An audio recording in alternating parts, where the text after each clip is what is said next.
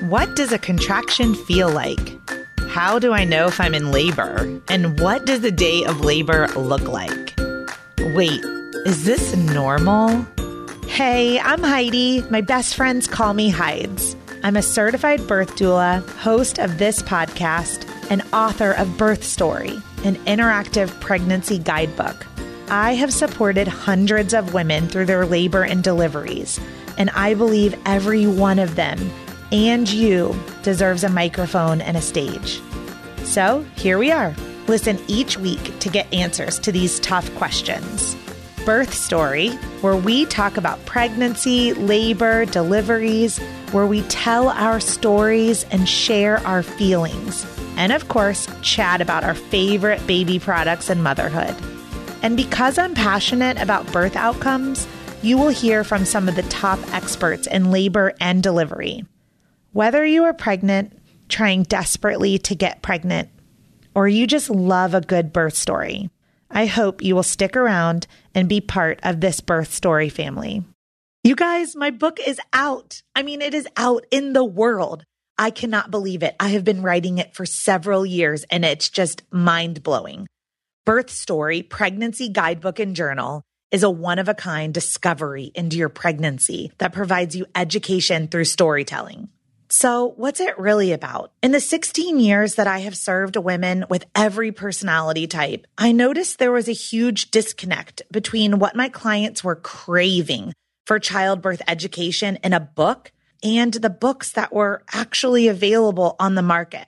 There seemed to be unlimited resources if you are looking for an unmedicated birth or a natural birth or a home birth.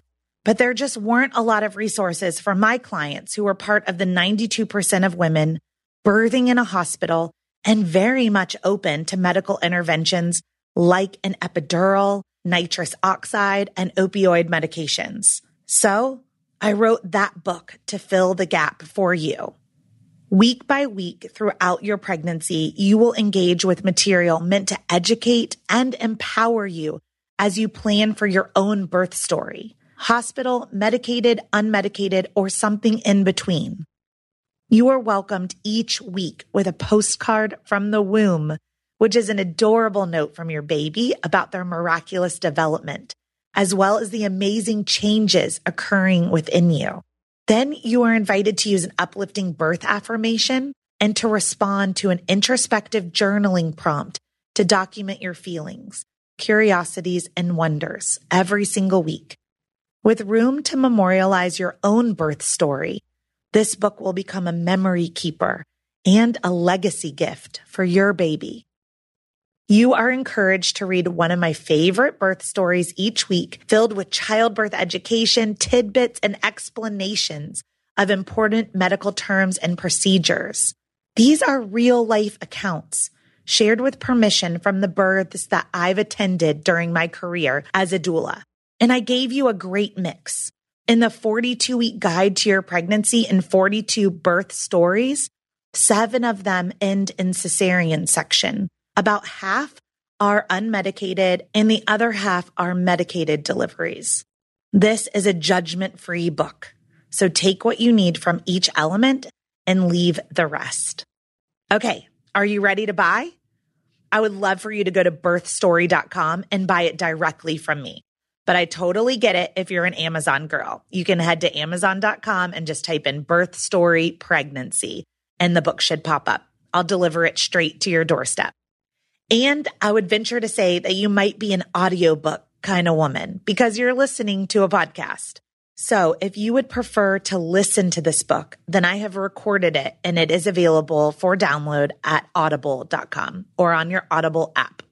Thank you for being part of the birth story community. I am so excited for you to have this book in your hand once you've purchased it and it has arrived. I hope that you will give me your thoughts and feedback. And don't forget to take a selfie with your book and post it on Instagram and tag at Birth Story Podcast. Episode six. I promised when I started this podcast that I was going to interview all the ways in which you could become parents. So today I have two dads, Jonathan and Blair, in their adoption journey. And it's so cool because they got to be in the delivery room when their son was born. So, this is a big shout out to everyone out there who has adoption in their heart or as part of their story. And I hope you enjoy. Okay, so I'm just going to get us started. So, Jonathan and Blair, thank you so much for letting me interview you guys today.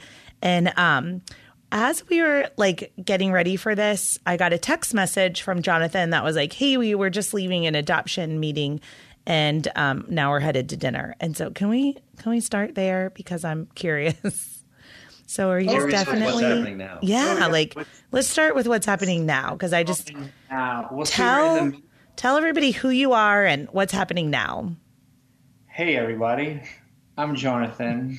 And I'm Blair. We've been married for. See if you can get this right. Oh boy, we've been together for 16 years almost 17 almost 17 and we have we've adopted two kids um, and we're in the process of adopting a third jonathan that's true um, we are in the process of adopting a third crazy challenging a little different route we're looking through uh, we're going through Home of Little Wanderers here in new england which they basically work with the department of social services so it will not be an infant which brings its own set of challenges, but we're really excited to take on that adventure.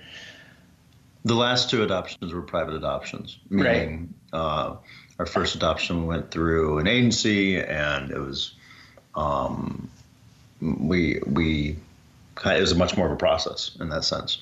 And then our second adoption was well, mostly private in the sense that you know we had a lawyer involved in it. Um, but they're both open adoptions. So I don't want people to think they're private adoptions and that they're closed. Oh no, we're all we're, we're very we're open. open and so now we're going through the process again, like John was saying, and um, we're much more look. It's almost a foster to adopt situation, but these are kids who their goal is they want to be adopted eventually we like kids. I mean, I always joke with Blair if I could get him pregnant, we'd have like 18. I love this. Okay, so I have so many questions. I'm so curious about adoption, and that's why I'm talking to you guys today.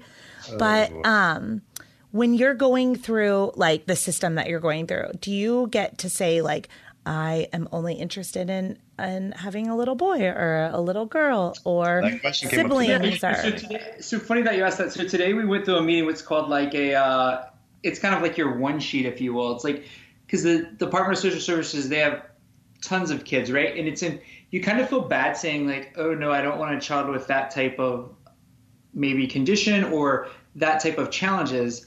But however, I think it's really important to know, especially when you already have kids in your home, to know your limitations on what you can and cannot do. Right? We we know our lifestyle, we know our work schedules, which are both crazy. Me being a paramedic and Blair being a TV news anchor, we're all over the place. Um, we kind of like it that way. But um, you know, I think it's important to know. So we did go through that today, and you know, do you want a boy? Do you want a girl? We are open to both a boy and a girl, um, and we're also really open to sibling groups. And I actually kind of hope that. Uh, I mean, we don't want to go as far as the Brady Bunch, but pretty close. We're getting there. I'm not driving a minivan. So you may you go know, from two kids to six kids very quickly. Oh wow. no no no no no! Let's not get carried away, Heidi. Um, no, I think like we said up to potentially three with the sibling group. So I think five would be oh five kids. I no, I don't know about that. Um, maybe two or three. Yeah, I mean, the social worker, you know, said, uh, "What would you guys be open to?" Jonathan said initially, he goes, three, three, and she's she basically had to correct us and say, you know, that's a lot more than what we probably can handle um, right away, and so we we accept that and that honesty and honest conversations and um, because when you, so yeah, we're, I think we're it's like important one to know, maybe two. We'll see. When you adopt a child from the services, there's always some kind of trauma involved, right. and with most kids with adoption there's always going to be some type of trauma involved, but there is, and there. So it's important to make sure that you can meet the needs of that child or children. Um, so Kate plus eight, Jonathan and Blair probably yeah. isn't going to happen. But. I mean, this could I could be like the very first to interview you guys before you have your own TV show. you know. know about this whole thing. I love this. No, I really like love your hearts, and so if you if they just called you like tomorrow and we're like we have three siblings. Do you have to buy a new house? No. No. Okay. I was thinking, hmm, where would I put all of these children if that happened? I would be like, you We- sleep on the floor. And So- when we lived in the city, we we would have left from like the peace and quiet of like Lake Norman and Cornelius and God, we loved it there. I miss it all the time. But we uh, we wanted a challenge, is what we normally like, and we moved to the middle of Boston, and we downsized to a little over a thousand square feet, and we just thought initially I just thought all of our stuff could fit, and after like climbing over chairs and bookshelves just to get down the hallway, we didn't know what to do, so we just started sitting some stuff out on the curb, and people really liked us because they would come by and just grab Not it. Not kidding. And uh, I would sit up all night just watching the people grab it because I was like fascinated. Um, That's I'm really- also a whole nother TV show. I say So that's a whole other podcast. but I'm really that's what pissed people that- do here in the city. That's funny. I'm really pissed that we got rid of our white leather chair that I really liked because now we have a house that we could fit that white leather chair and have the perfect spot for it, but we don't have it. yeah, and new kids. So well, I I'm really just thinking about you guys. So I hope for I hope it goes quickly, and I hope it's the right. You know, it will be the right perfect fit. But Well, that's what we said today. incredible. So We appreciate that, and we said that today. You know, we said it's, uh, you know, what there's a, there is a plan for us, and there's a plan for um, our child.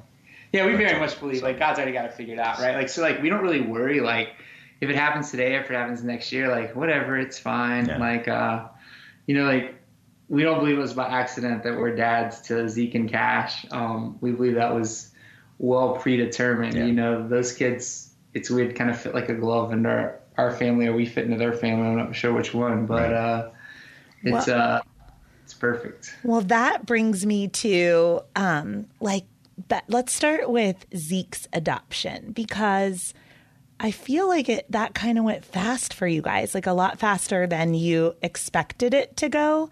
And so, I before you dive into, I just want to back up and will you just share like when did you decide like we're going to adopt and we want to um we want to have a family? Like when did that moment happen for you guys? Well, I think it, it kind of evolved for us. I mean, Jonathan all along knew he wanted kids, and I always said, I don't really know what that looks like for us. And I was always the one holding us back in the sense of, I don't know how two men do this and do it successfully. One who's on television.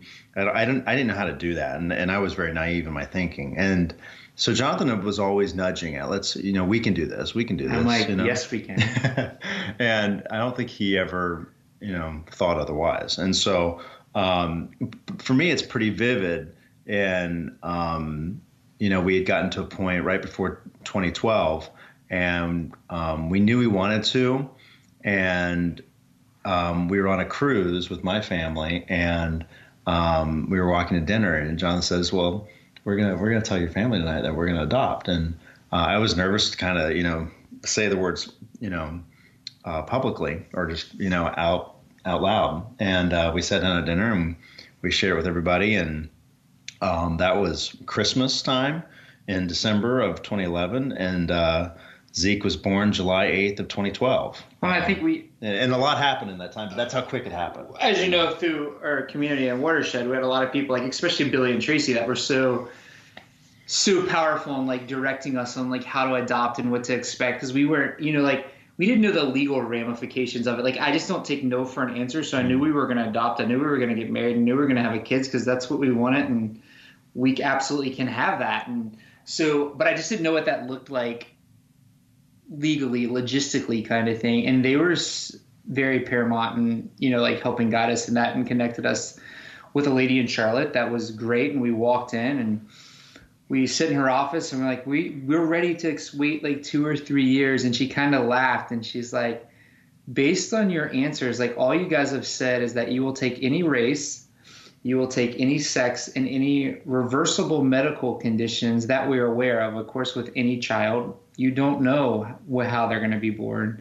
Um, but at the time, we were open to any reversible medical conditions. And now, with a little knowledge, we may would you know we've kind of changed that a little bit too. But uh, anyway, so she's she kind of laughed and she's like, "Oh, we could have you a baby in three months." And we were both like, "Ah, that's funny." Yeah. We, we um, I never believed that. He's still still thinking about it now when you talk about it. I, I we uh really we kind of moved kind of slowly. I'm kind of the okay, let's do this right now, and Blair's like, okay, this is how we're gonna do this, and he kind of does the heavy lifting.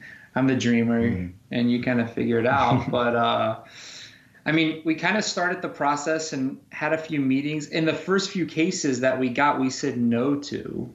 Um, it just didn't feel right. Blair was covering the both the Republican and Democratic National Convention, some of the biggest things in his career. And I had got a job promotion in Charlotte as a education paramedic um, and part of the education team, and it just didn't feel right at the time. They kept giving us cases, but it didn't feel right. Um, although we had moved the dogs out of what was the nursery because our dogs had their own bedroom, and we we did paint the walls. And some random neighbors gave us diapers that I put in the attic, and that was that. They sat there, and they just yeah. kind of sit there. And then all of a sudden, June 26th, uh, we got a phone. We had met with our adoption person that does our home study in Charlotte for like the second round, and she's like, everyone wants to move really quickly with you guys. Uh, it seems like you guys are kind of slowing us down a little bit, and like, yeah, you know, like whatever. And she's like, but I have this case, and I just feel like that you guys should look at it and our situation, and we did.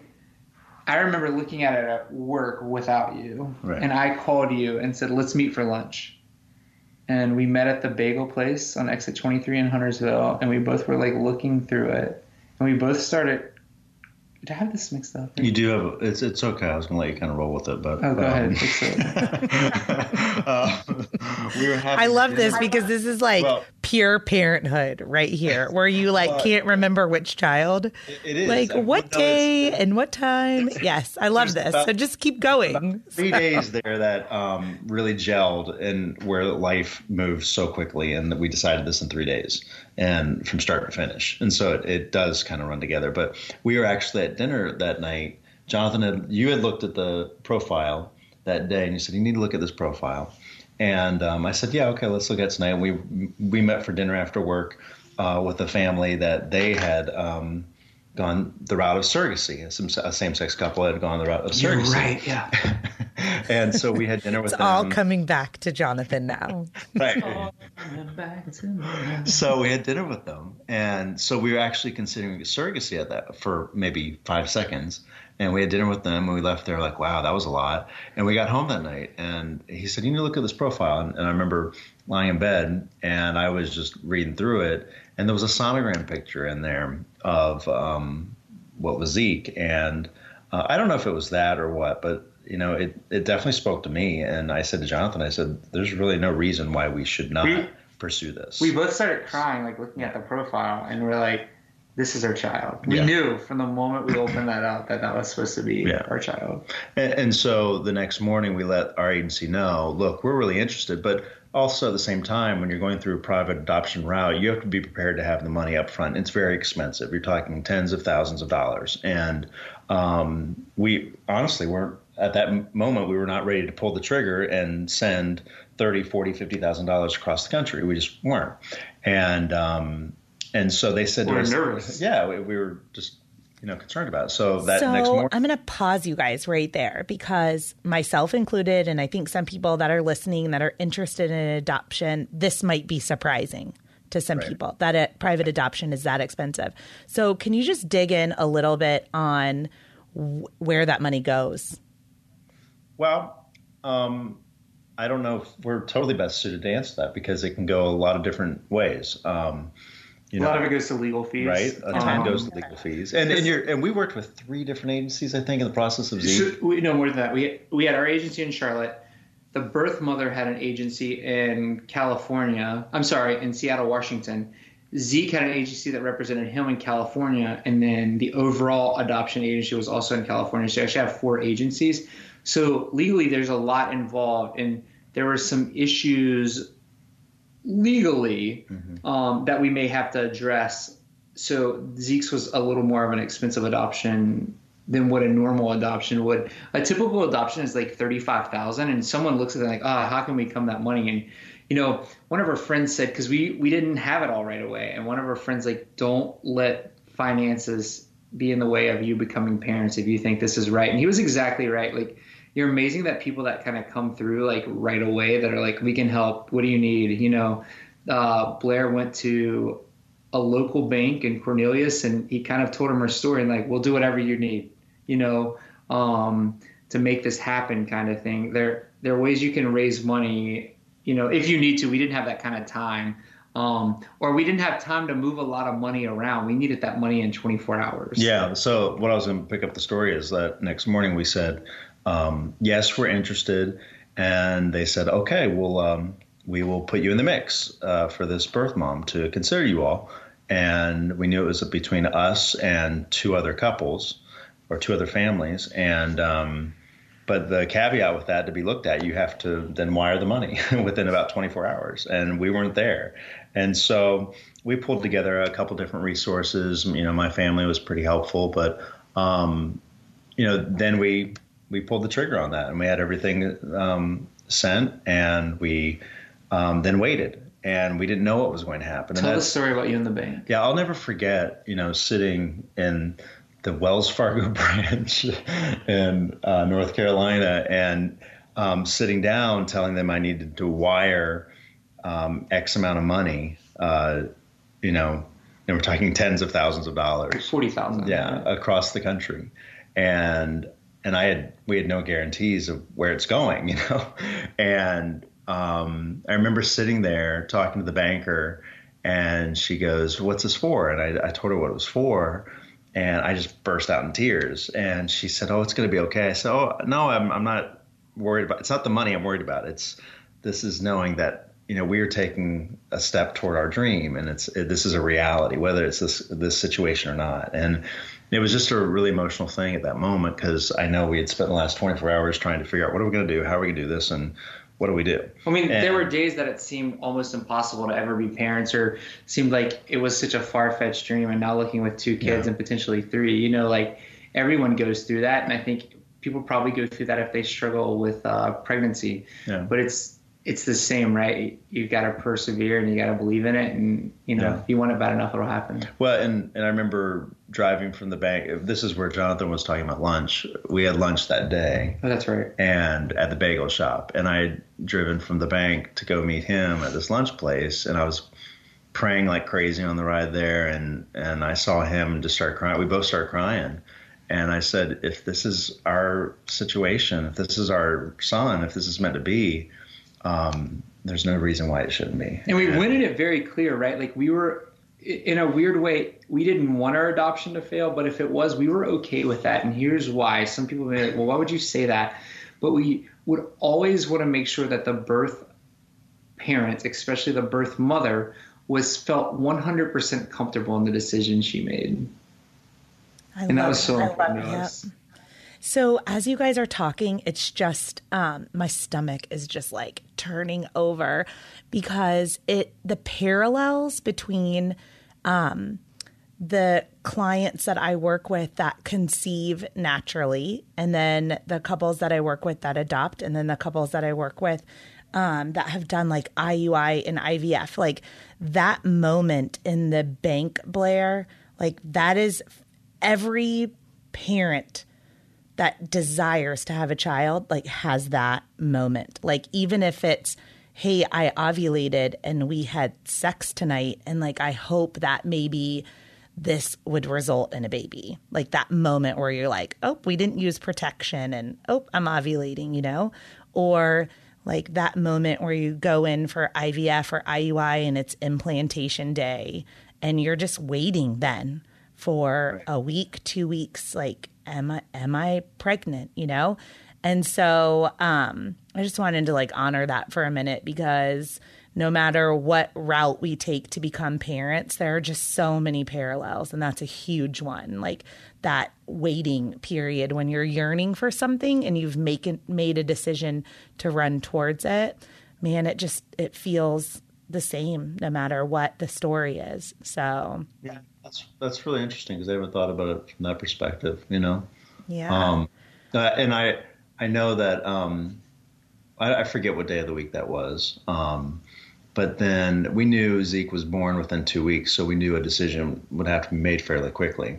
And so I knew whatever we got to the weekend, and probably three days had passed at this point where we had, you know, we've we've committed everything at this point. We're now we're just waiting for someone to we say. We were yes. so anxious, we were barely talking to each other. well, Jonathan gets a, Jonathan gets a little uptight when he doesn't have the situation completely under control. So this was completely out of his control and my control. But um, we had gotten to the weekend, and he really had talked himself into just not feeling well. I, I really believe, and um, so he decides I'm going to urgent care. I got to go get you know something for whatever this is. Clearly, I uh, thought I had strep I'm dying right now because this is like so, every dad ever is like right at the end of pregnancy, especially, or like you know right before the baby comes, like. You know, I have no sympathy for them. I'm sorry, dads kind of fall apart.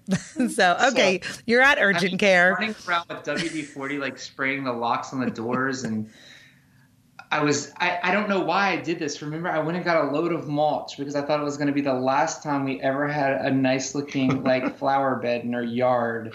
And so I'm out there like getting mulch all day Saturday, spraying stuff on the doors, and I, we're running around like crazy trying to get stuff done. And then all of a sudden, like I'm sick. I, yeah. I have, we haven't heard from her. That's it. I'm sick. I'm go, I got to go to the doctor. So he goes to the doctor, and uh, he's gone for a while. And this is probably the first time, you know, we're kind of away from each other while we were just waiting to hear something.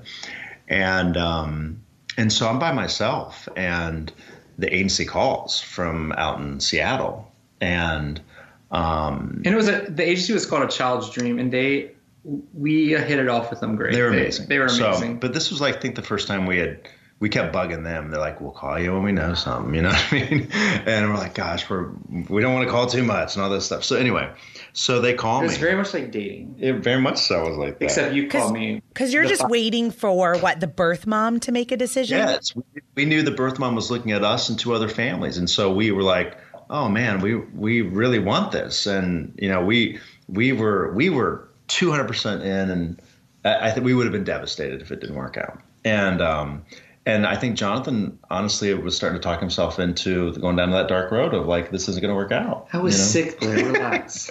so anyway, he's at urgent care, and they call me, and they say, "Well, where's Jonathan? We want to get you guys both on the phone." I'm like. Uh, and I didn't want to say he's uh, sick or what. I was like, uh, he's out running some errands, and uh, they're like, well, we need to talk to both of you. I'm like, well, what is it? What is it? And they um, they go, well, she's picked you. And I'm like, I'm jumping up and down in our living room by myself. I'm getting my and throat so, swabbed at urgent care. and I and so please tell I, me it was negative. it was. So, of course it was. They said, uh, "Well, um, we we'd like to, you know, set up a call with you and and the birth mom." And we're like, "I'm like, oh, okay, okay. I need to get in touch with Jonathan, and I'll call you back." And um, so that I get off the phone with them and I'm trying to get Jonathan. I can't get him. I just cannot get him. I cannot get him. And this goes on and on and on. Care, right? Yeah, I think. Oh, I did. I called urgent care and I said, "Where's John?" They said, "Well, he just left, and I can't get him. I can't get him." So I'm standing out in the garage. I had to stop by CVS and get some ginger ale. and he pulls in and he gets out of the car. and He's like so depressed. He's like, "Well, they tell me." I'm like, "I don't care what you have to say. She picked us." And he just fell to his knees and we just cried and oh. and laughed and got so excited. I felt better. he instantly felt better. instantly not sick. So it's kind of symbolic because I always joke too when people are like going through like a a pregnancy. There a lot of times the dads like you know they gain the the pregnancy weight too, and they suddenly have nausea and like you know so you only had a two week window, and I just I just want to say you had to go through it, Jonathan. So you oh, were just you were right I'm there, so you know. I'm so thankful we did because now you know we, I talked to we talked to friends who are nine months pregnant and they get you know three types of baby wrap warmers or whatever. we didn't have a, a, damn crib when we gone out there. And our, our best friend had bought us a crib. You know, the church community came on and dropped bags of clothes off. We didn't have anything, you know. And See, only, Scott mom like got us a crib, and she like we didn't even know what kind she was picking out. We're just like, just do it, it's we, fine. Right? We like no time for a baby shower at all. I mean, right. this is like she's what 38 weeks pregnant when she chooses yeah. you. She was 38 weeks. Yep, that's right. Wow. Okay. So what happens next? Because I remember getting on the phone with you guys. This is probably two weeks later. So just walk me well, through those last two weeks. I'm just so, so curious. We're on the phone with you, right? You what? I think I think we we talked to her when we were in the airport on the okay. way out to California. So the next two weeks we're just like running around getting stuff done, right? We now have a nursery instead of a dog's bedroom, and we did paint it. Yeah. Um, and your parents came up and really symbolic. They gave Blair the same bassinet kind of crib that he was raised in. Um, so that was really fun. We put that in our bedroom, and then it was really just kind of getting life in order. And and we knew that um, Zeke was born in California, and so we were really trying to get things in order so we could pull the trigger when she called because we knew that she wanted us to be there. And she was great. She was updating us like how she was feeling every day, um, and you know we wanted to make sure that she was comfortable and prepared to go to the hospital. So we sent some like a robe and a care package because we knew that we wouldn't be there, right? And she wanted us to kind of be one in this, which we're so grateful for. Right. Um, but but it was really a matter of just trying to get everything in order so it, so we'd be able to book flights instantly so we'd be able to have someone come take care of the dog someone come and do just the stuff that we didn't know how long we'd be gone you know once this happened you know and so it was trying to be prepared you know just had a, have a hotel lined up just in case and i remember constantly checking flights like okay what would be the best time of day for this to happen to fly out to la if we need to book a flight in two hours you know what i mean like it's either going to be thousands of dollars. It's going to be four hundred dollars, you know. And and so I knew, and so we had a we had our bags packed and we had set them aside, and so we had a whole plan put together oh, for boy. when this happened, and we knew exactly what was going to happen. We, we actually rehearsed it a little bit. we had someone who was going to take us to the airport. We had it all planned out because we were ready to go, and um, and we talked to her the day before and she said most likely she would be induced the following week um, being her first pregnancy. And, you know, she had some back pain, but other than that, she was really doing great. And um, so we were confident that day. To, like, we went out on our boat with friends on Lake Norman. Right. So we're out on the. Why don't you tell that part of the story, and I'll pick up from. So we're out on the boat, and we're just like, okay, this is like our last time without parents. Like, this is crazy. This is fun. And we're we're having drinks and we're enjoying a lunch. Uh, and then all of a sudden, my phone rings, and it, it's Brienne's mom. And she never really called us, as we always kind of arranged it, and we would call her. Right. And so we knew that when she called us, it was something. And so, like, your heart starts palpitating. She's like, "Hi," and she's just being amazing that she is. She says, "I'm in labor, and I'm going to be headed to the hospital soon." And like, I walked away from the table because we were with a group of friends, and like I can't even get the words out when I'm back. And I'm like, we gotta go right now. Hmm. and that was the fastest boat ride back to our house that we've probably ever had. Yeah. And then so we got back to the house and we on the way back we're like, okay, you're gonna go into the bedroom and you're gonna get stuff in order and I'm gonna get on the computer and we're going to book these flights and get out there as soon as we can.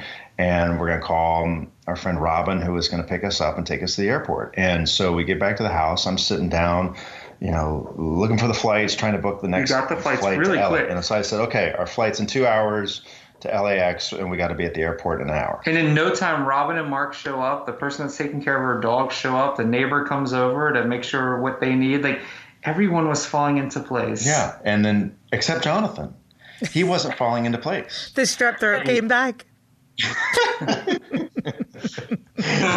he comes running around the corner. He says, Blair, what are we gonna do? We can't. What? How are we gonna do this? My hair's not ready. How, how am I gonna do this? What am I gonna do? He's flipping out. I was in a tank top and like swim trunks, and I was sweaty and nasty. We didn't. I didn't even have time to shower, and then all of a sudden, I kept thinking, "Is this is a first impression that she is basing us off looks alone?" oh my God, do, what am I going to wear? What am I going to put on? I'm going to meet her at midnight after doing an eight hour flight to LA. And I literally can remember just grabbing clothes off the hanger and shoving them into my over already over 50 pound suitcase. so, was there anything I, for the baby in the suitcase or was it just clothes? oh no! Oh, well, we, yeah, we had we, we oh we did yeah we did we had we had a separate suitcase for just the baby. I had I had my own suitcase. It was just a joke. oh. I'm like, just a joke. We don't joke about luggage. Okay. I'm the one in the airport line, like taking stuff out. Oh my! But, so you guys got a flight so fast. I mean, I'm just like, I mean, I guess Charlotte to LA happens often, but well, I'm just yeah, surprised. Air, at the time, it was AirTran. It was whatever we could find. we went from uh, Charlotte to Atlanta. Yeah. And Atlanta to LA. And so we got to LA. Probably, oh no, no! But we called Heidi when we were at the airport waiting for a flight because there was a layover in Atlanta. Um, and I, I don't know. I remember the flight was going to take off at 10:39, and I'm, I was just like, "Can you help prepare us for this? Right? Like, what do we need to do and things like that." And you were great. You talked a lot about coaching, breathing, like being supportive, a lot of like emotional contact as well as like holding her hand if that's what she needs to see make sure she has like a cold rag if that's what she needs a lot of breathing techniques you know um, which was really helpful and it kind of put me at ease a little bit to be like okay i think we can do this. Two dad doulas. I love it. And um, so, i just wanted uh, to interject right there because jonathan you guys I think I talked to Jonathan on the phone, right? Did, yeah. yeah. Mm-hmm. So you may not even remember this, but my takeaway from that conversation is I just remember thinking, Lord God, please let her have a vaginal birth because the volunteer work that I had done with some of the crisis teen pregnancy centers here, the number one goal for moms that were choosing life and, um, you know, kind of being a vessel to parenthood for um, the adopting parents is to not have that scar forever. Oh, um, oh, in a long in a long healing process. Yeah. So I just can I remember thinking, getting off the phone with you, and I think I had said, you know, tried to give you a couple things to try to help her avoid a C section, but um, but it is of the utmost importance to try um, to have a vaginal birth when you are, if at all possible, when a mom is um, passing their child, you know, over to um, the parents. So it's a hard recovery for a C section and then a lifetime scar. So I just remember saying a little prayer um, for Zeke's mom, and um, and then you got on that plane eh, from Atlanta to, to LA. And so then what happened when you landed?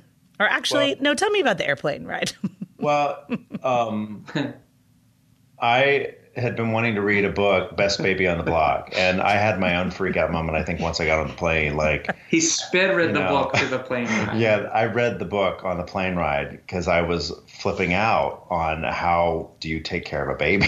I was taking pictures and trying to document it all, and telling anyone that would listen oh, yes, on that plane yes. that we were going to get our son. Yes, he was telling everyone we're going to be dads. We're going to get a baby. You know what I mean? And and I eh. still had my swim trunks on. and I'm reading this book about the five S's of how you handle an infant, the shushing and the all that stuff. And, and he literally at one point he looks at me he goes, Jonathan, practice with me. What are the five S's? it's swaddling, yeah. it's swishing, it's soothing. And I go, Blair, can you just stop? We're about to be dads. So. No, I actually, oh, I, I, am I am a big supporter of that book, and I believe it's you know, I, I tell anybody it it saved our. Um, it just it was amazing for us as far as how to take care of a baby, and we used it with both Zeke and Cash. And I tell everybody who listens, it's the best book. Okay, but, awesome. So say the name of it again, and I'll put it in the show notes. Best baby on the block. Best baby on the block. Okay.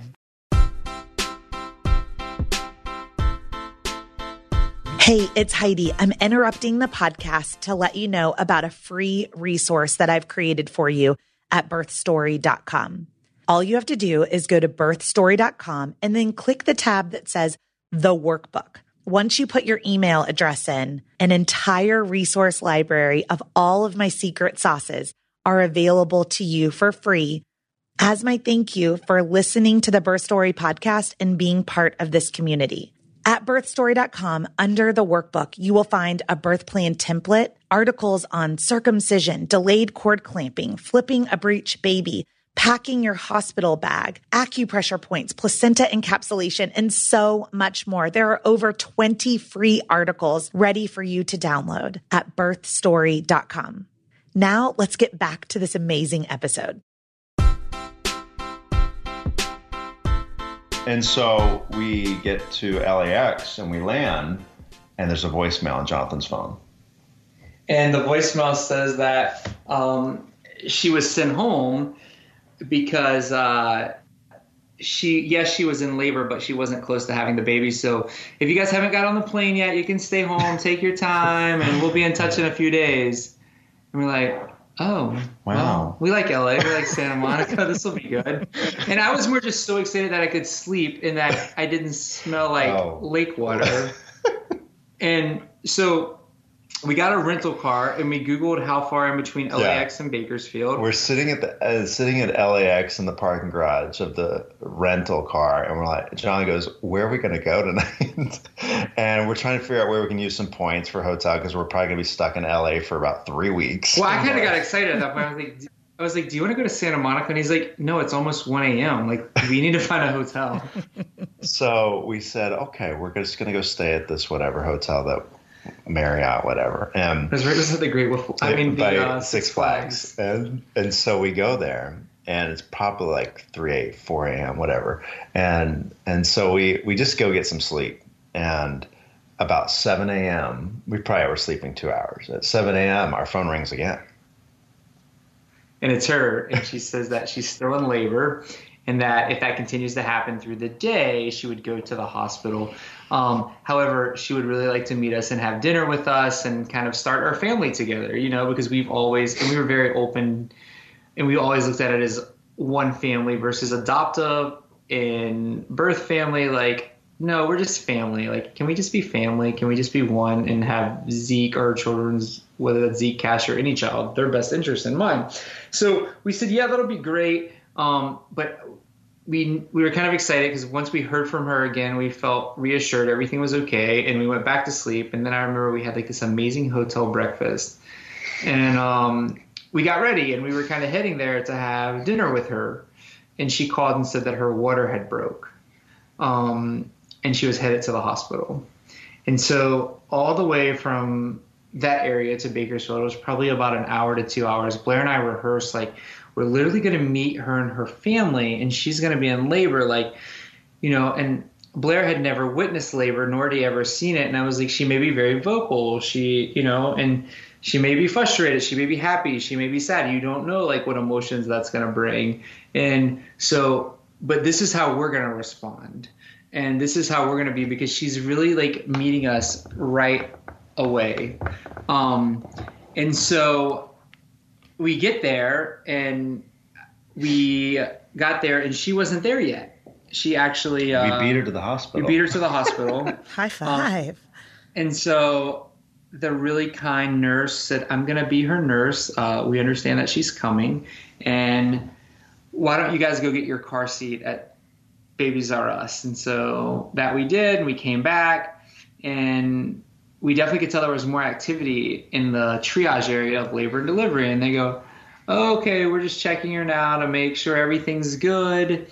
And she's here, and the nurse comes back and says, We're having a baby today. So Blair's like, Oh, I got to go get the camera. I got to get all the paperwork. I got to get the diaper bag. And so he goes out to the rental car, and I'm like standing there, and I can hear her in the lobby.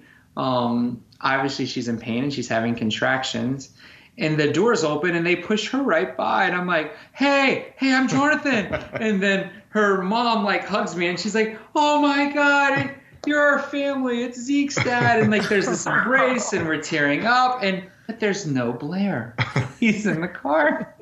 And so off we go and they get ready for the epidural and all i can think about is this is great but where is blair Blair's nowhere to be found. He's gonna kill me. We practiced all this, and of course, like I couldn't just let her walk by. Like I basically wanted to jump on the stretcher with her to be like, "Hey, it's me. This is the person you picked oh, to raise your son." So, now, and she was. De- I mean, her water was broken. She's. You could hear her, so she was deep in labor, like uh, ready for the epidural. Uh, ready for the epidural. Yep, that's right. Yep. yep. So, um, anyway once she got the epidural, she was very calm, very mellow, uh, and just really wanted to hang out and watch TV and learn about us. Like she was more worried about what we needed, and we're like, no, no, no, mm. let's like, and that's her personality, very loving, very, yeah. you know, just that's her in general, like very yeah. making sure everyone else is okay, and you know, like we're like, what do you need? And so at one point, I, I have this weird thing where I love hospital cafeteria food. And so I'm like, Blair, let's go get some food. I wasn't even hungry, but I just like the thought of going to eat at a cafeteria in the hospital. and so I just wanted to give them some space too because her mom and her grandmother were there. And, her, you know, there, we just, it was like we had known them forever. It was, it was beautiful. And so we start walking towards the cafeteria, and I'm getting really excited about my tuna sandwich from the cafeteria, and my phone rings, and it's the room, and I'm like, oh no, she's changed her mind, and they're like, you better get back here because your baby's about to be born, and so oh, I mean, wow, fast. dash mm-hmm. through the hallway. And we're, like, we're back, and we yeah. open the door, and stuff is happening fast. And the doctor walks in, and he says, get ready, boys. This is gonna be quick. and so we we kind of had it planned out, and she had a birth plan that we were respecting, where we were gonna stand and where it was gonna happen, and that all went out the window. Like that didn't really happen. Um, Blair helped hold up one of her legs. And I was up at her head, and so Remi- reminder: Jonathan is a paramedic, and he is used to dealing with people and medical things. I can't handle a paper cut. So there we are. You so, should have been totally flip flop positions, but this is awesome. All so, birth plans go out the window regardless. So this is amazing. So they put the oxygen on her to help her breathe, and I'm like, and I'm kind of like rubbing her hair, and it That's came great. so natural. And she's holding my hand, and she's holding her That's mom great. and grandmother's yes. hand, and I can remember it like it happened yeah. five minutes ago, and she's it's just it's so beautiful and um and you know like you want to be respectful because you know there is no modesty in labor right? Um but i i want to be as respectful as we can but like we're in it right? Like we're there. And yeah. so and she's like kind of breathing and i'm kind of like take a deep breath. You're doing great. You're doing great. And she starts to crown and blair is making more noise than she is at this point. And he's holding my hand to the point where it's hurting. He's gripping it so bad. And he goes, Are you ready? He whispers in the chaos, Are you ready for this? and I'm like, Well, now is probably not the time to tell me that you're not, right? Like, I mean, Blair, that's the that's the head. Like, I don't get it. And he's like, I think he's a midget. I go, What? And and I go, What are you talking about? And he goes, His head, it's so small. And about that time, before I could even get it out, she pushed, and Blair arched his back up against the wall as if he was the one pushing. And all he kept saying was, Whoa, whoa, whoa. His woes just got louder until Zeke's head appeared. And then oh, he quickly came out, and I had cut a few umbilical cords from I as a paramedic, you've got to spend time in labor and delivery, but then you also have delivered some babies. And so I was so nervous that we were both, they gave us each scissors mm-hmm. to cut and we were shaking so much. I, Blair couldn't, Blair cut his and I couldn't cut mine. that is so precious, Jonathan. Oh, oh my goodness. And then he, uh, it was important for us that they bond right away and as it was for her. And so they did skin to skin. Um, and then he came over, they checked him, and then we instantly started doing skin to skin with him. Uh-huh. And uh, he still has the same face when he cries. Uh-huh.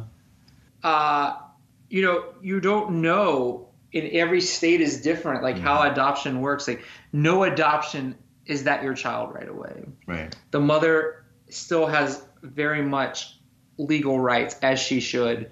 Um, and it can be some states it can be seven days, some it can be three. Minimum, I think the the most minimal state's three, and then California, where we are, the mother can choose anywhere from three days to 365 days to make a final decision. Um, and so that's that's scary as a because you want to be a parent, but you want to make sure everything's done right for the child. And so everything we've read, and maybe you suggested this, I honestly don't remember, but we wanted to get her some food. Like she was ready to eat. Um, and the cafeteria was closed, and so she wanted Taco Bell. So Blair and I went yes. and we got Taco Bell. Um, and we get back, and she, in a very surreal, very memorable, very special, she's like, I want to give you your son, but just promise me you always let him know I loved him so much to let him go. And, uh, you know, that's, uh, it's powerful. Mm-hmm. You know, she's giving us a part of her. Yeah. And that was, uh, I mean, it's, I will never, like, that's real. That's happening right mm-hmm. then. And, uh, you know, things were happening quick. She's moved to the ma- mother baby unit.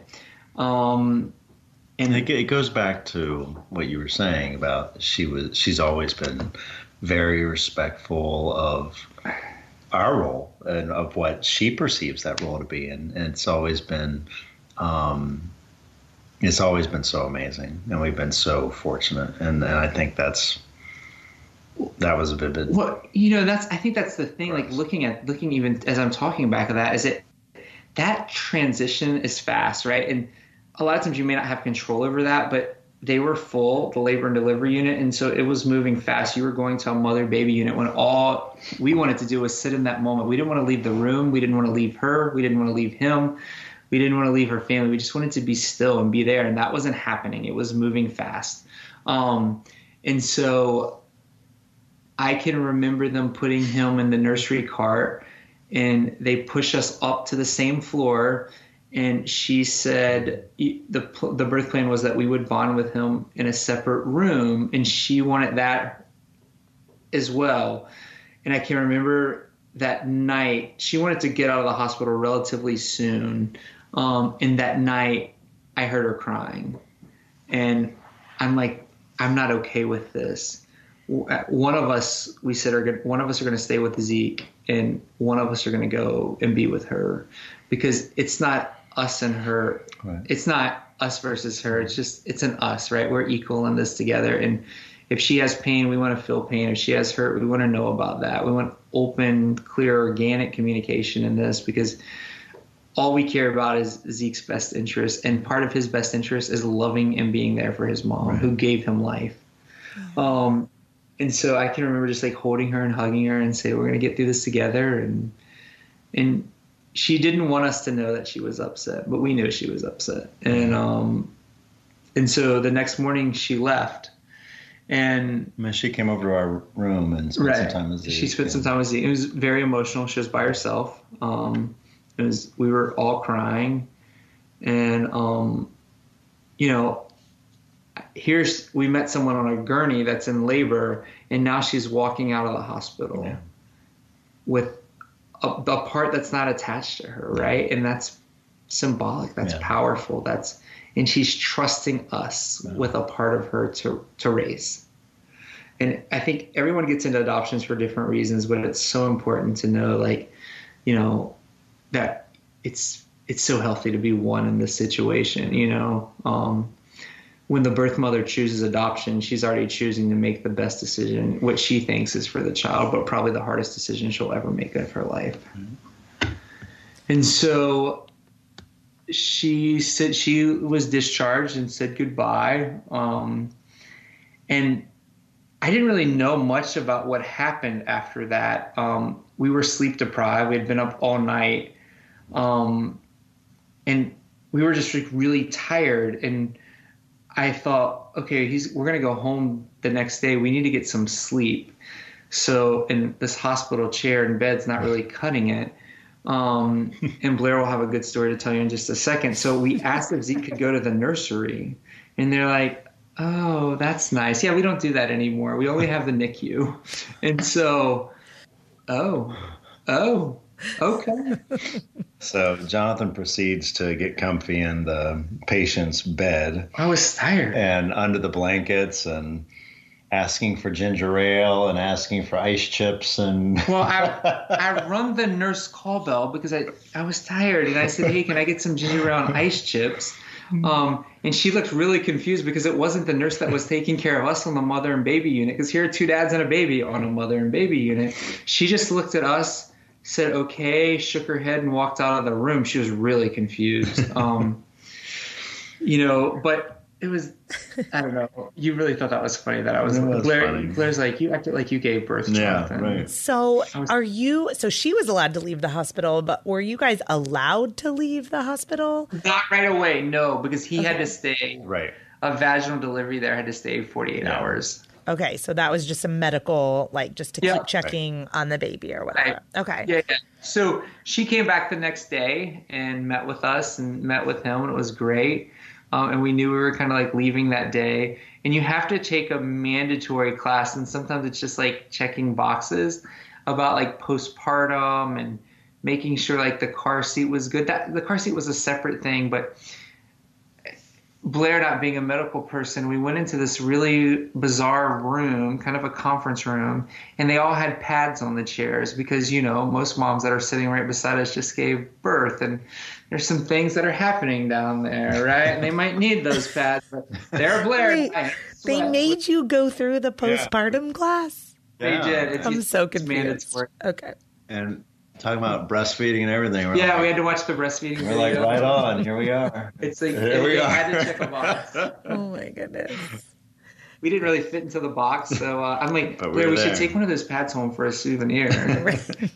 And some health insurance somewhere paid for this too. yeah. oh my goodness, even better. I have a question for you guys. Did um did Zeke's birth mom ever did she want to nurse or did she nurse at all in those first moments when you went to go get Taco Bell? No, she did not. And okay. most adoption agencies actually encourage that not to happen. Um, medically, that's a good thing to happen. Bonding, that's a very tough thing. Yeah. yeah. So I was um, curious so is circumcision, right? So like you, you don't make that decision right away typically in adoption because some families may want it and some may not. And if the birth family wants it but the adoptive family doesn't or vice versa, it can delay the process. Okay. Oh yeah, I didn't even think about that. So they asked when Zeke had it done if we wanted to go watch. Did you? no. no. no. Oh, okay. I don't need to see that. Because we did the bell curve with Zeke. Um, Oh, you don't want me to tell this? Well, part? I'm sure Zeke's going to really enjoy this podcast when he's older. but it's true. So, so, so, this happens in a relationship often where Blair looks at me, and it will probably happen one time in this podcast. He just did the look instead of verbally doing it. He gave me the look like Jonathan, stop. I'm just thinking. But this is great. Like, so we went out on our first dinner date, and his foreskin fell off, oh and so, but Blair's mom thought it would be okay to put it in a Ziploc bag and put it in his baby book, which we threw away. I mean, that's awkward. but I'm like, so hmm. like two days later, I'm like, what's this? And she's like, oh, I saved it. I thought you would want that. Oh my! No big deal. I don't know anyone who has their foreskin in their baby book. Zeke doesn't either. So you know. okay. Thank goodness. Oh my goodness. Okay. So when you got out of this nursing postpartum class, they actually let you just leave the hospital at that well, point. So we, right? No, not exactly. We had to wait. We waited a little bit for a social worker to come to say that all the paperwork right. had been signed. Um, because she had to sign paperwork, but she could not legally sign until 72 hours. Right. Um, so, and you cannot sign in the hospital in the state of California. You have to sign once you're discharged. And so that brings another thing up, right, for the delay if it is a uh, section versus a vaginal delivery. Um, so, and every state is different, and every state has different laws, which is very confusing for adoptive families when you're looking at states to adopt and what states are pro adoption and which may have more difficult restrictions, kind of things. So, when the social worker came and said that, I mean, she was amazing. Right away, she wanted us to make sure he had our last name. Um, his first name was a big deal to her. Um, and we wanted to make sure that we honored that. And so Zeke is Zeke named by his mom, and uh, so but she wanted to make sure that he had our last name and like anything like legal. She would if they referred to her, she would just refer them to us. Um, which talking to the adoption worker is that we said she's like literally this was like if there's a perfect case, this mm-hmm. was literally perfect, like textbook of what you want one to look. You guys had an understanding, but there was so much mutual respect, and a lot of times there's not. Um, and often, sadly, that comes from the adoptive families. Like they feel like once the baby's born, they have full control, and that's just not the case. Yeah. Um, and you know, what I think that's an important question to ask is like, why are you in this, and that it's important for the child. Um, so anyway, I went and put a car seat in a rental car and probably sweated out 10 pounds while Blair packed everything up. And we left Bakersfield. Well, we got in the car seat, and she was at the hospital to meet us when we left. That was important for us and for her. And um, so we left the hospital. We made a few stops, and then we had our hotel right outside of LA because we wanted to be close to the airport because you have something called um, ICP laws, which are what's that? ICPC. ICPC, yeah, which is like travel laws with traveling with a newborn from state to state. And so basically, we have to get approval from California to be able to travel, and but we also needed to approval from North Carolina to travel. So California had signed off on it, but we knew we needed to wait uh, for North Carolina, and so Z, I forget what day of the week he was born on. Um, Last Saturday. Okay, so we left the hospital around Monday or Tuesday, and and so we were waiting. We were waiting for North Carolina to sign off on this. Every day we were waiting, and we it, it could have been well. And we just, the, our watershed weeks. community and friends Dan and Rochelle had just adopted, and they took three weeks in Arizona. So we were we were prepared to stay for three weeks. Right. I was really excited about our adventures in LA. Yeah, and but keep in mind, it's us who've never been parents and we're sitting in a hotel you, you don't you know I always joke because we didn't we were not able to sterilize you know bottles and we you know we couldn't right. warmer, we, we couldn't warm milk we couldn't do anything that people do normally now. We had and, that housekeeper help us change that. um, and Blair was great. He found the perfect hotel with the help of my sister, perfectly located in front of a Target behind a Walmart, just in case one didn't have what the other we needed. And so we're on the way to like LA with her newborn and I'm in the back seat and then all of a sudden I'm like, oh God, Blair, I didn't Google like how long a child can stay in a car seat, like a newborn. Hmm. I don't know. Blair, pull, we have to pull over. Pull over right now. We got to get this kid out of here. Make sure he's okay. And so that we did.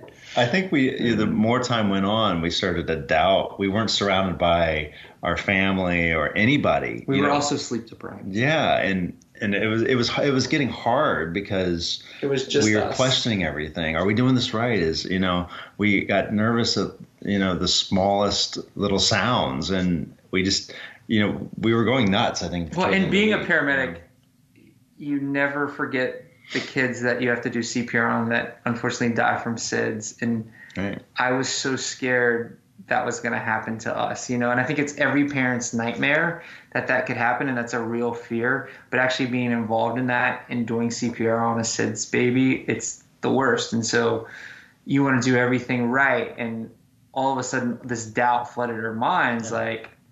Oh my God! Can we take care of this kid? Yeah, Mo- most people keep their babies inside a house for weeks before they go out uh, for the first time. Right. We're out when he's two days old, you know, and, and we're going to Chinese restaurants or wherever, you know, because we have to do something. And so it got to be Friday, and we finally. Well, let me back up. We got a little more comfortable through the week, and I, I, was like, "Oh, this isn't so bad. We got this down. The BabyBjörn thing's fitting pretty good, and on both of us, and like, all right, he's doing okay, and."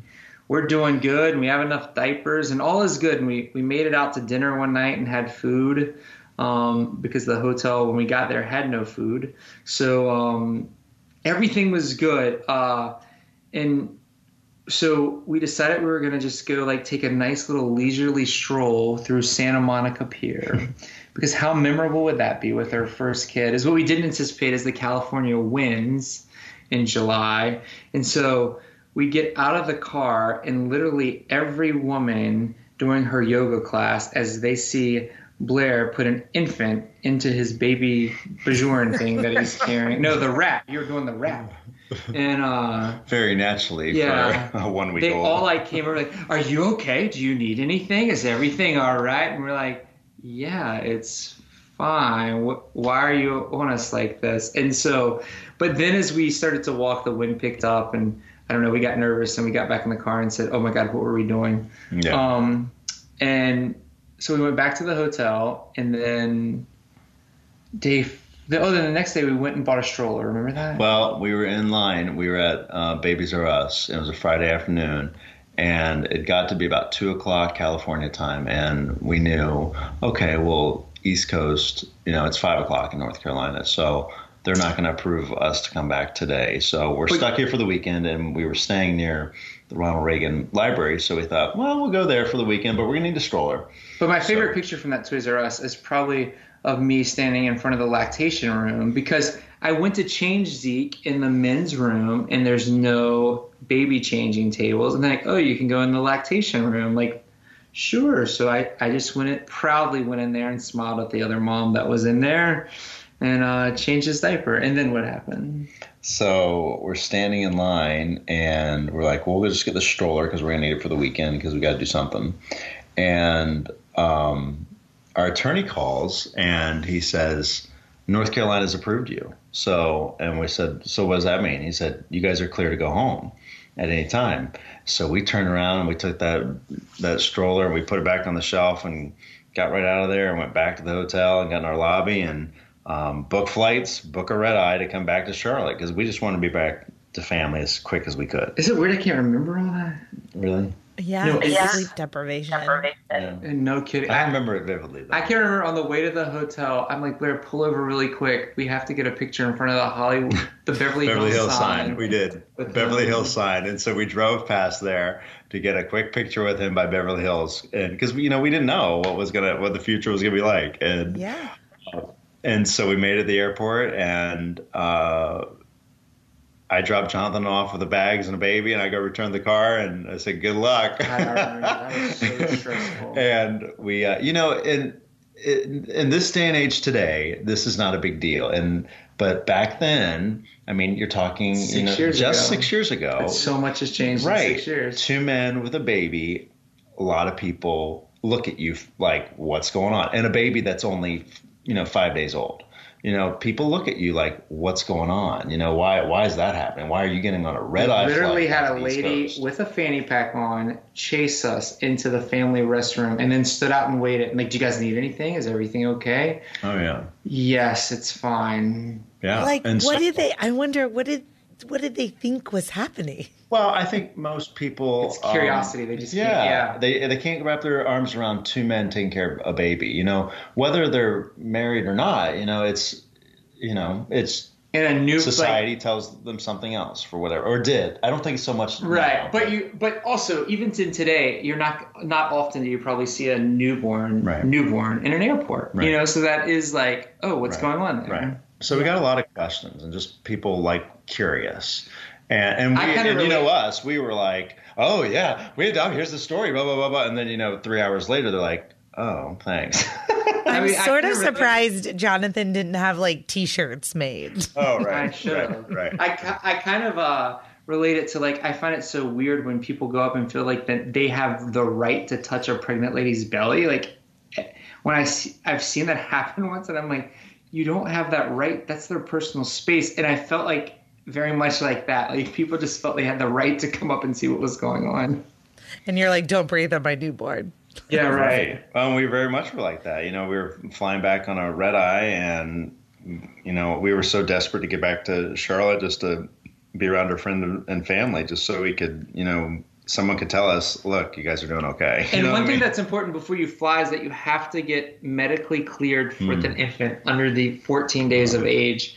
And so that sounds really complicated, but all it is is that a physician needs to lay eyes on that. It doesn't even have to be a pediatrician. We went to an urgent care. and found a doctor to just listen to his lungs and say that he was healthy to fly and that he had good oxygenation saturation. Um, so we had to keep that paperwork with us, and we flew from. We had no problems in California, and we flew to Atlanta.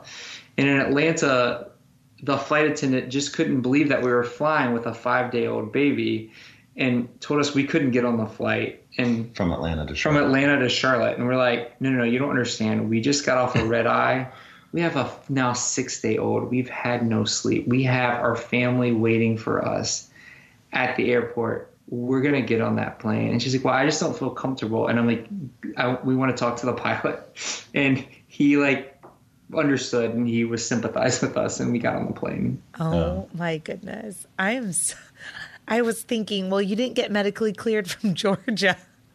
Well, right. just to make an added layer of complication, but well, that's what we said to them. We like, well, we just flew four hours on your airline, so you guys have a problem. We're getting on this plane. You know yeah. what I mean? They've, they've already set a precedent. So, okay, so I have like a very vivid memory of Facebook on the next moment, And so um, I just want to hear, like, and clearly it was just the beginning of your story, but um, the end of Zeke's birth story with uh, arriving home in Charlotte. Well, when we we landed and we got off the plane and came down a baggage claim and uh, my parents were there and some friends. All from, of our families and friends were there our church community and um, just people who some of our colleagues from work were there and just there to um, just love on us. And, yeah. I just yeah. remember I've seen the video a couple times and just cried ugly tears, you know. I mean, even talking about like we're both like Blair's getting choked up, and yeah. I, you know, like it's, so it's so special that we, you know, like it. Ah, oh, it was just Yep. So beautiful great. to be part of that moment. Well, I have one last question for you guys, and that's um, what was or is your favorite baby product? So if there are new parents or especially like new adopting parents and they're listening, and um, what could you share with them about like what your favorite like go-to baby product was?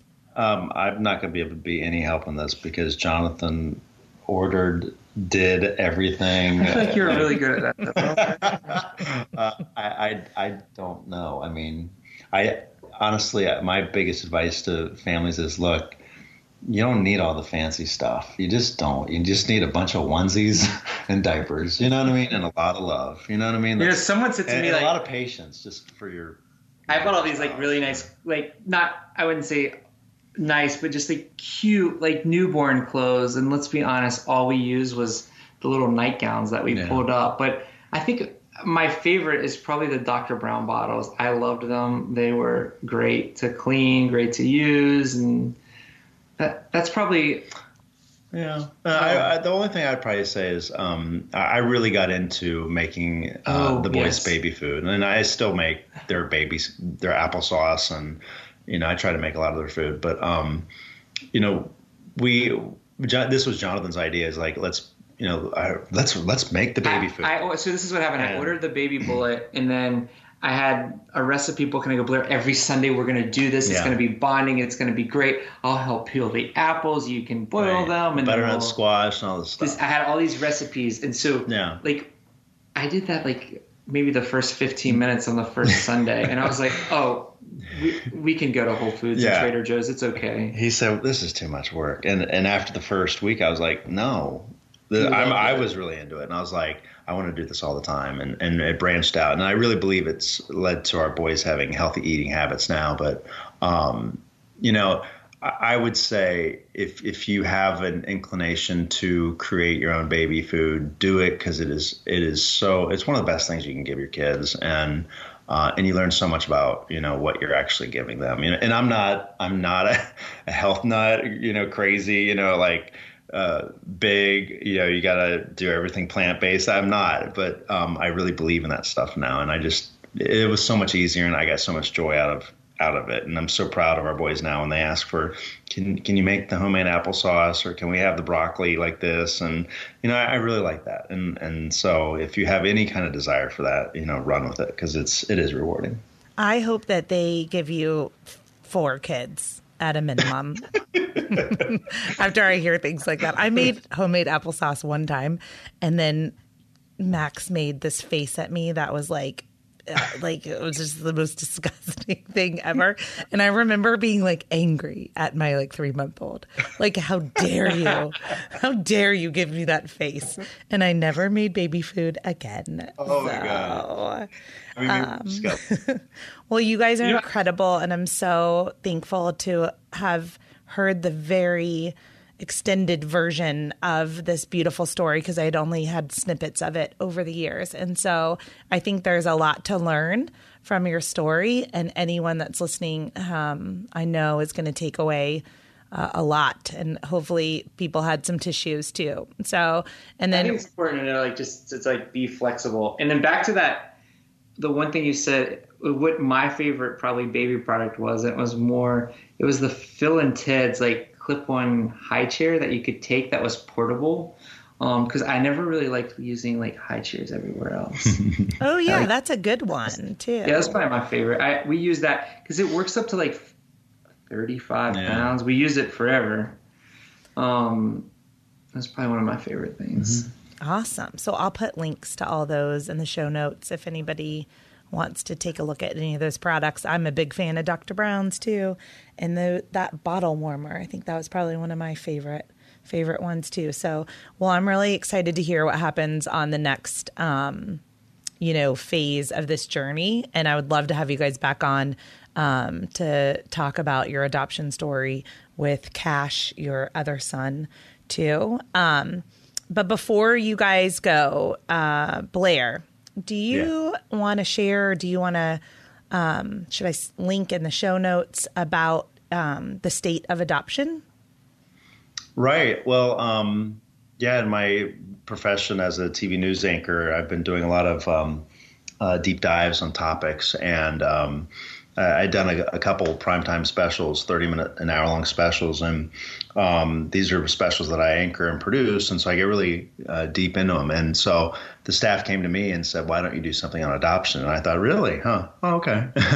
and, um, and so we did this past, uh, uh, November did 30 minutes on the state of adoption and what that looks like uh, from a private standpoint, but also from a foster care, uh, foster care standpoint. And uh, it also looks at you know what's happening on a national level and what's happening in Washington to um, you know make make the playing field a little more level for everyone. You know, so that cost isn't so far out of reach, and so the process isn't so overwhelming.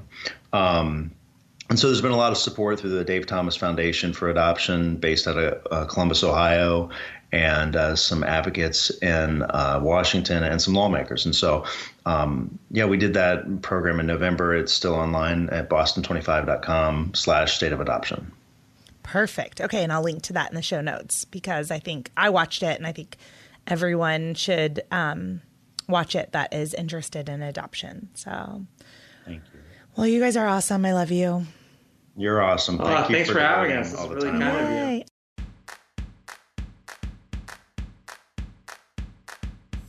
Thank you for listening to Birth Story. My goal is you will walk away from each episode with a clear picture of how labor and delivery might go, and that you will feel empowered by the end of your pregnancy to speak up, plan, and prepare for the birth you want, no matter what that looks like. If you're enjoying this podcast, then I need your help to spread the word. If you know anyone who is pregnant, is trying to become pregnant, or just loves a good birth story, if you could send them to iTunes or Stitcher or Spotify or SoundCloud, wherever they listen to their podcasts, and ask them to subscribe to the Birth Story podcast.